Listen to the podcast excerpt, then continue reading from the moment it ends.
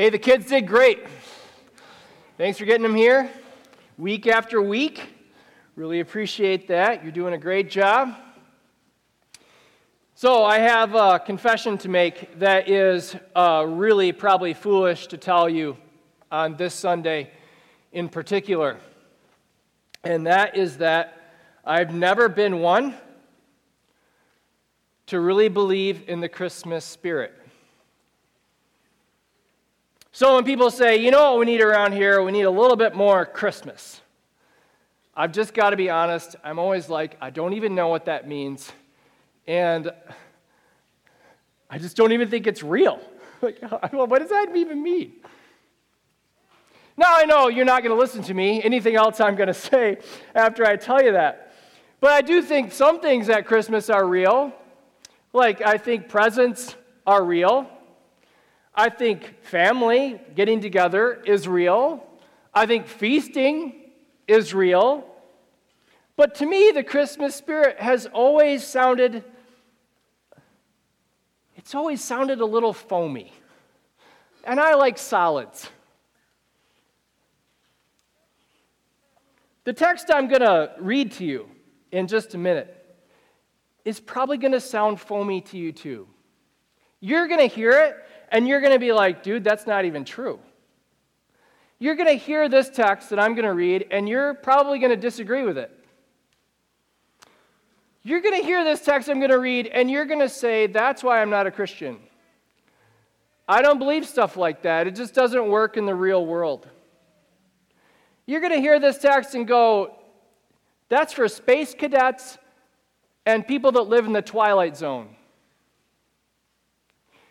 But here's the thing we take adult Jesus very seriously, and that's why we take baby Jesus very seriously. Seems like sometimes we get more excited about baby Jesus than we do adult Jesus. But because we take adult Jesus so seriously, that's why we take baby Jesus seriously. So listen to these words from adult Jesus in Matthew chapter 5. This is in the middle of Jesus' longest teaching that we have on record from Matthew chapter 5 to Matthew chapter 7. We're, we're uh, closing out Matthew chapter 5 in a series called Different because he just wanted his disciples to be different. And indeed, you're going to go, this is Twilight Zone different, this is Space Cadet different, and we're going to say, well, this is Jesus different. Here we go. You have heard that it was said, an eye for an eye and a tooth for a tooth. So, what Jesus is doing is quoting the Old Testament, where indeed it says three times, an eye for an eye and a tooth for a tooth. This was instruction given to the, the people then on how the courts should run. And what it meant was the punishment should match the crime. Now, see, this is a huge improvement, and this is really beautiful and wonderful if you were a criminal in the ancient world, because it meant if you got stealing, if you got caught stealing, in, and the system obeyed this injunction from the Lord, an eye for an eye and a tooth for a tooth, it meant that they didn't cut your hand off for stealing. Maybe you had to spend a day working but you got to keep your hand. Like there are some countries today, maybe, where if you get caught stealing, they take your hand off. That's not an eye for an eye, that's unequal. If you get caught from running away, the idea is not to cut your leg off. Like you get to keep your leg. So, so the idea is, I think the big underlying principle that they had been abusing was God is a just judge, and God will do justice, ideally through his courts, but here or heaven, God will do justice. So that's kind of the, the big assumption underneath this idea is that God is a God of justice, and for the courts, the punishment should fit the crime. Okay? But what they were doing was say an eye for an eye, like if they if they poke my eye out, then I get to poke their eye out when I want to, how I want to, as soon as I can. And that's what Jesus is going to be against. So, this is why we read, But I say to you, do not resist the one who is evil. So, then you're going to see four examples of ways that we're not supposed to resist the one who is evil. And this, again, like I say, you're going to read this and you're going to go, this is Twilight Zone crazy. You're going to read this and you're going, this is only for space cadets. Real people can't do this. But listen to what Jesus says. He says, Do not resist the one who is evil. But if anyone slaps you on the right cheek, turn to him the other also.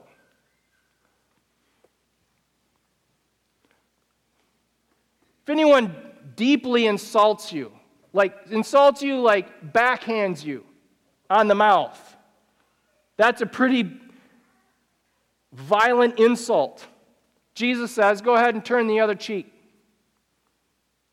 Better to risk being insulted again than to become part of the cycle of violence and insults and risk becoming evil like them. Now, that doesn't mean that you shouldn't also take out a restraining order, but leave it in the hands of the courts. Don't take it upon yourself to seek out vengeance through violence. So the idea is there's a place for the courts. There's a place for God's justice, and He normally operates through the courts, through the police, through the army. That's officials of the state. There's a place for them throughout the teaching of the New Testament. There's a place for them. But we are not to take matters into our own hands, so you do not hit them back in the moment. Because you're risking becoming evil like them. Okay? So, if someone hits you on the right cheek, turn to him the other also. But if anyone would sue you and take your tunic, let him have your cloak as well. So the tunic was like your undershirt. It was like it was a long garment that you wore real close to your body, and then your cloak was the thing that kept you warm at night. It was it went on the outside. And you could indeed steal people's tunics, or you could sue them and take their undershirt. You could take their, their inner layer, their base layer, if you will. But you could not, for keeps, take their outer cloak because it gets cold at night and people freeze. And what Jesus is saying is if they're going to sue you, go ahead and give them your tunic and then hand them your cloak, and then you'll be standing there naked, shaming them. And I know you hear that and you go, no one can live like that. No one should do that. But Jesus is saying, better to shame them with your nakedness than in, get in this endless cycle of litigation. That's not to say that there isn't a place to set up defenses ahead of time. Just take precautions, legal precautions ahead of time. What Jesus is saying is don't get caught up in the cycle, the endless cycle of litigation. Do not do that, where you become just like them. I'll sue you, you sue me, I'll sue you, you sue me, and you spend the rest of your life litigating in court. Do not do that. Jesus said, if anyone forces you to go one mile, go with him too. So you might know that Roman soldiers, so, so think of like your early American history, like 13 colonies history, like how the British occupied the 13 colonies, the Americas. Remember that? And no? no. Okay. I could make jokes about certain types of schools, but I'm not going to do that. I guess I already did. Some things you can't take back, you know, like I should know better than to kind of look down here, shouldn't I? Where was I? If someone interrupts you when you're talking, like, no. And if you force, and if anyone forces you to go one mile, go with him two miles. So you know that Roman soldiers could, like, they're the occupying force, kind of like the British during the 13 colonies of America. And so Rome was in Palestine, had a military force, and they could make you carry their stuff for a mile. but they could not make you carry their stuff any farther than that. And that was part of how the Roman army could move quickly, is they could make citizens carry their stuff for up to a mile if they wanted to. Okay, so, so Jesus says if anyone forces you to go one mile, so you have to carry their stuff for a mile, smile at them and decide to go an extra one because it's better for you to do the extra mile freely and joyfully than give into the cycle of resentment and hate of all authority. Better to go ahead and be joyful and free and go the second mile than just live with this boiling anger towards whoever happens to be in power at the time. Now, that's not to say that there isn't a time to uh, report abuses of power. The Apostle Paul does this. There's not a time to, I mean, that's not to say there isn't a time, like I say, to report abuses of power, but that is to say, do not take matters into your own hands. Okay, so finally, Jesus says, Give to the one who begs from you, and do not refuse the one who would borrow from you. Man, that's tough. That's tough. You ever have someone borrow your tools and not give them back? That's tough. You ever have someone borrow money from you and not pay it back? That's frustrating. That's frustrating. I used to work downtown, and there'd be people asking for money all the time, everywhere I went in the city I worked in. And how, what are you supposed to do with this? Give to the one who begs from you, and do not refuse the one who would borrow from you. Like, who can do that? I think what Jesus is saying is it's better to be open handed and generous. Better to be open handed and generous than close fisted and suspicious all the time and slam the door in people's face every time all the time.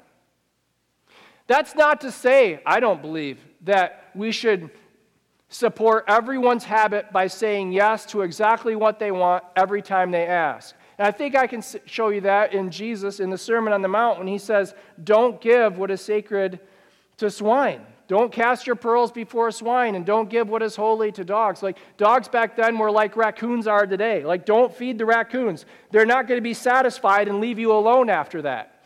Don't feed the bears. Like it's not safe to feed the bears. The bears don't go away. But that's not to say that there's nothing you can do for people who are asking you. It's like you're going to say yes to something. You're going to give them something, but you're going to help them in a way that is congruent with Matthew chapter 7 verse 12 where Jesus says, "Do unto others as you would have them do unto you." So really truly help them. Don't just enable them to keep going with their habit. So, if we're trying to gather all this together and say God is the judge, so what is Jesus telling us to do? If you could sum it up in one sentence, what would you say? I would put it like this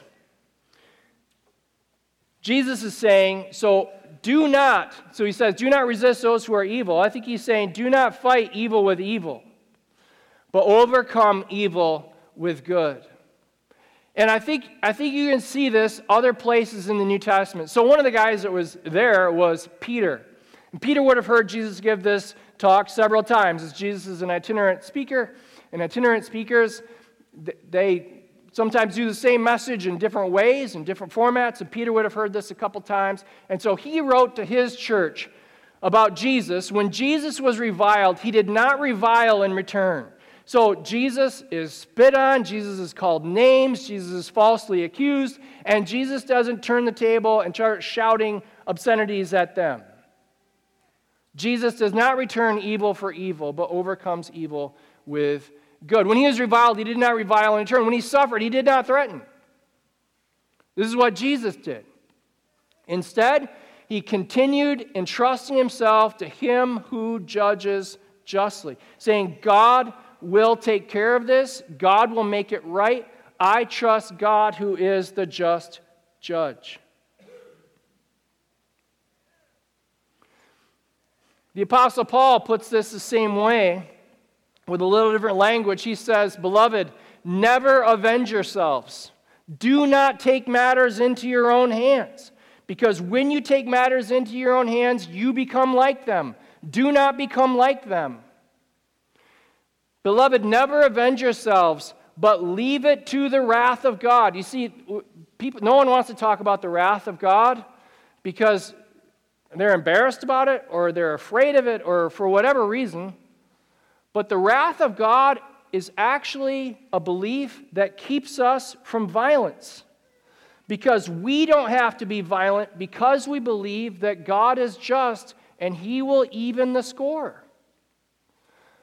Believing in the wrath of God keeps us from doing evil things because we believe God hates evil and he will avenge evil. So leave it to the wrath of God. When you don't take revenge, you leave it in God's court and say, You're going to have to deal with that. For it is written, Vengeance is mine, I will repay, says the Lord. Don't get in the way of the Lord repaying it. So do not be overcome by evil, but overcome evil with good. Because you believe that God is the just judge and God will repay. So here's what we've said so far. We said God is the just judge. So what that means for us is that we do not have to reciprocate evil for evil. We do not have to take matters into our own hands. We can leave it in God's hands and say, You are in charge. I trust you with the outcome. that's all I'm going that's all I can do, so it frees me up to do good. They might give us a smoking, stinking pile of evil Hey, have you ever, have you ever experienced a smoking, stinking, giant pile of evil being pushed at you? But in return, you are only going to give them good. Because you believe that God is the just judge and he is keeping score. This, I think, is what the Apostle Paul is saying, that he will repay. So, so the reason we can do this is because we believe that God will repay, that he is the just judge, that he is keeping the books, and he sees what they took. Hey, what'd they take from you? You don't have to try to take something back because God sees. He sees what they took.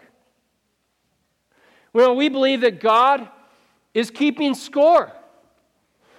He's keeping score. He sees how they've cheated. Hey, how'd they cheat you? God sees. You don't have to cheat back and become a cheater yourself. God sees. He's keeping score. He'll even the score. Here, heaven. God is keeping track of right and wrong. He sees what they did wrong. This means you don't have to wrong them like they've wronged you because God is keeping score and He'll make all things right. You see how this frees you to not also commit wrongs like they wronged you. It frees you to not cheat like they cheated you. It frees you to not steal from them like they stole from you. It frees you to do what is good, even while they're doing to you what is evil. Because after all, isn't there enough evil in the world? We don't have to make more of it by getting back at them. So do not overcome evil with evil, but overcome evil with good. Because, number one, God will repay. God is the just judge, and he will take action here or heaven. Be- Second reason, because you are different. So Jesus, looking at his disciples, says to them, You are the salt of the earth and you are the light of the world. You are different from everyone else. So maybe, maybe everyone else, when they are deeply insulted, like you're smacked across and you're deeply insulted, maybe everyone else will harbor resentment and hate and bitterness in their heart and look for a passive aggressive way to get back at them. Maybe everyone else will do that, but you're not going to do that because you are the salt of the earth and the light of the world. It's not Jesus different to not insult back, but secretly hope for a way to stab them in the back. That's not Jesus different. That's just like everyone else. You're going to return good for evil because you are Jesus different. When they sue you for your cloak, when they try to take what they shouldn't take, and they're when they are just like, gimme, gimme, gimme, gimme, you're not going to do that back because that's what everyone else does. There's plenty of that in the world. You're not going to just secretly, like, okay, I won't take stuff back, but I'm going to secretly spread rumors and gossip about them, kind of passive aggressively. You're not going to do that because that's, that's not Jesus different. That's just like the rest of the world. You're going to return good for evil because you're Jesus different. You're the light of the world. Jesus said, when they make you go a mile with them, some of you probably work in places where they have dumb rules. You would never say that in church, but I just said it. They have rules that you like you would never make. They have red tape that is just like so ridiculous. They have so many hoops you have to jump through to get something done. And it's like they don't just make you do the necessary mile, they make you do more. And you're like, oh, this is so ridiculous. So instead of actually going through the proper channels, you just spread discontent. And you just spread anger and I wish I wasn't here and I hate this and I don't want to be here, but I have to be here. How long until I can get a different job? That's just like everyone else. Don't do that. That's not Jesus different. Joyfully, freely, go the extra mile. This is doing what Jesus said and overcoming evil with good.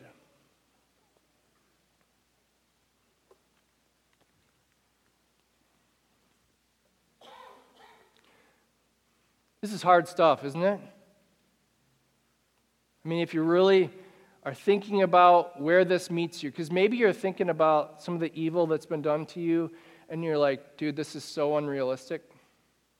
You're thinking about the evil that's been done to people that you love, and you're thinking, how, why would anyone even try this? This is so not in touch with reality. Are you thinking that? Here's what I want you to know I want you to know that Jesus actually did this. He actually went first. He didn't just tell us to do something that was really hard, he went first. So think of what he said here.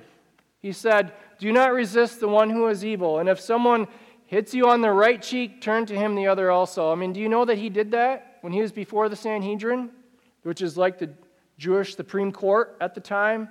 And they come down and he, he declares who he is, and it makes them so angry they start spitting on him and hitting him and trying to tear out his beard. Like Jesus actually did this. When Jesus is before the Roman soldiers and they put a crown of thorns on his head and they start beating him with reeds and they start striking him on the face, like he actually did this.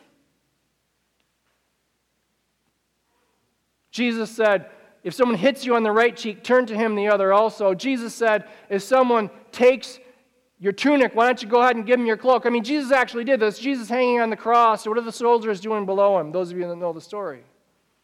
They're gambling for his clothes. He actually did it. Jesus said, if someone forces you to go one mile, why don't you joyfully go with them two? Well, I don't know if it was two miles, but Jesus carried his Roman cross until he collapsed. He actually did it. Jesus says, someone asks you, go ahead and give it to him. Someone wants to borrow from you, go ahead and loan it to him. Look, he knows what it is to be presumed upon. He knows. You know that he knows what it is to be presumed upon.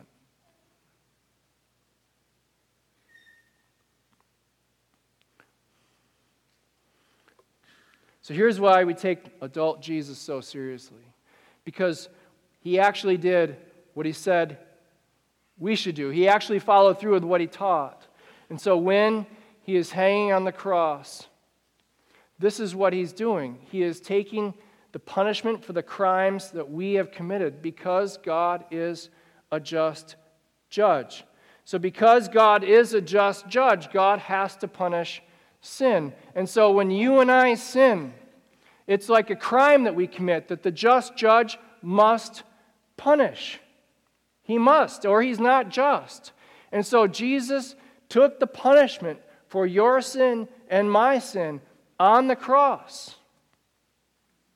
This is what Jesus was doing. This is why we take adult Jesus so seriously.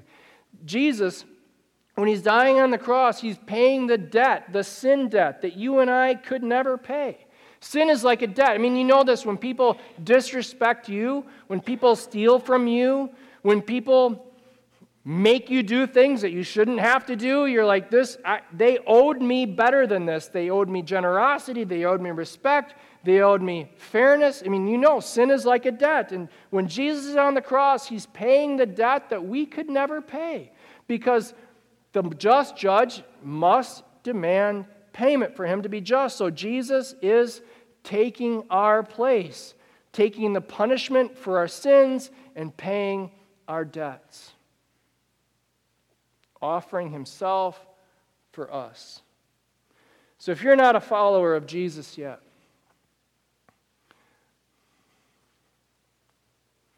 this is a real gift. I don't mean this, I mean Jesus. It's a real gift. Like Jesus really does offer you the forgiveness of sins because he died in your place. He really does. It's real like the wind is real. Like you can't see the wind, but you can sure feel the wind. You can see what the wind is doing. It's real. He came, He lived, He taught, He died in our place, and He rose again.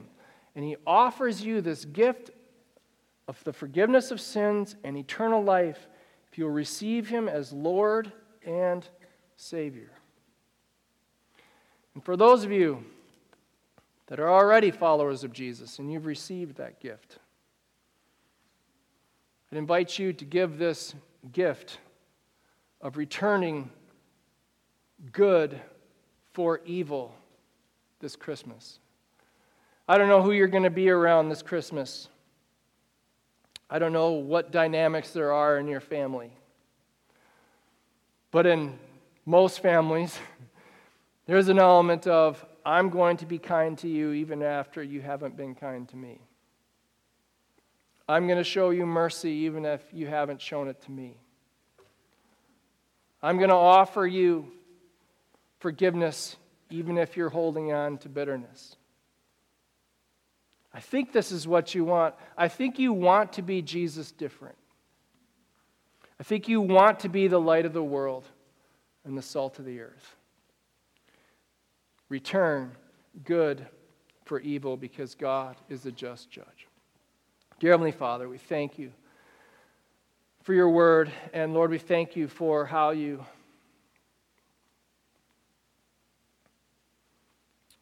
paid our debt and took the punishment for our crimes.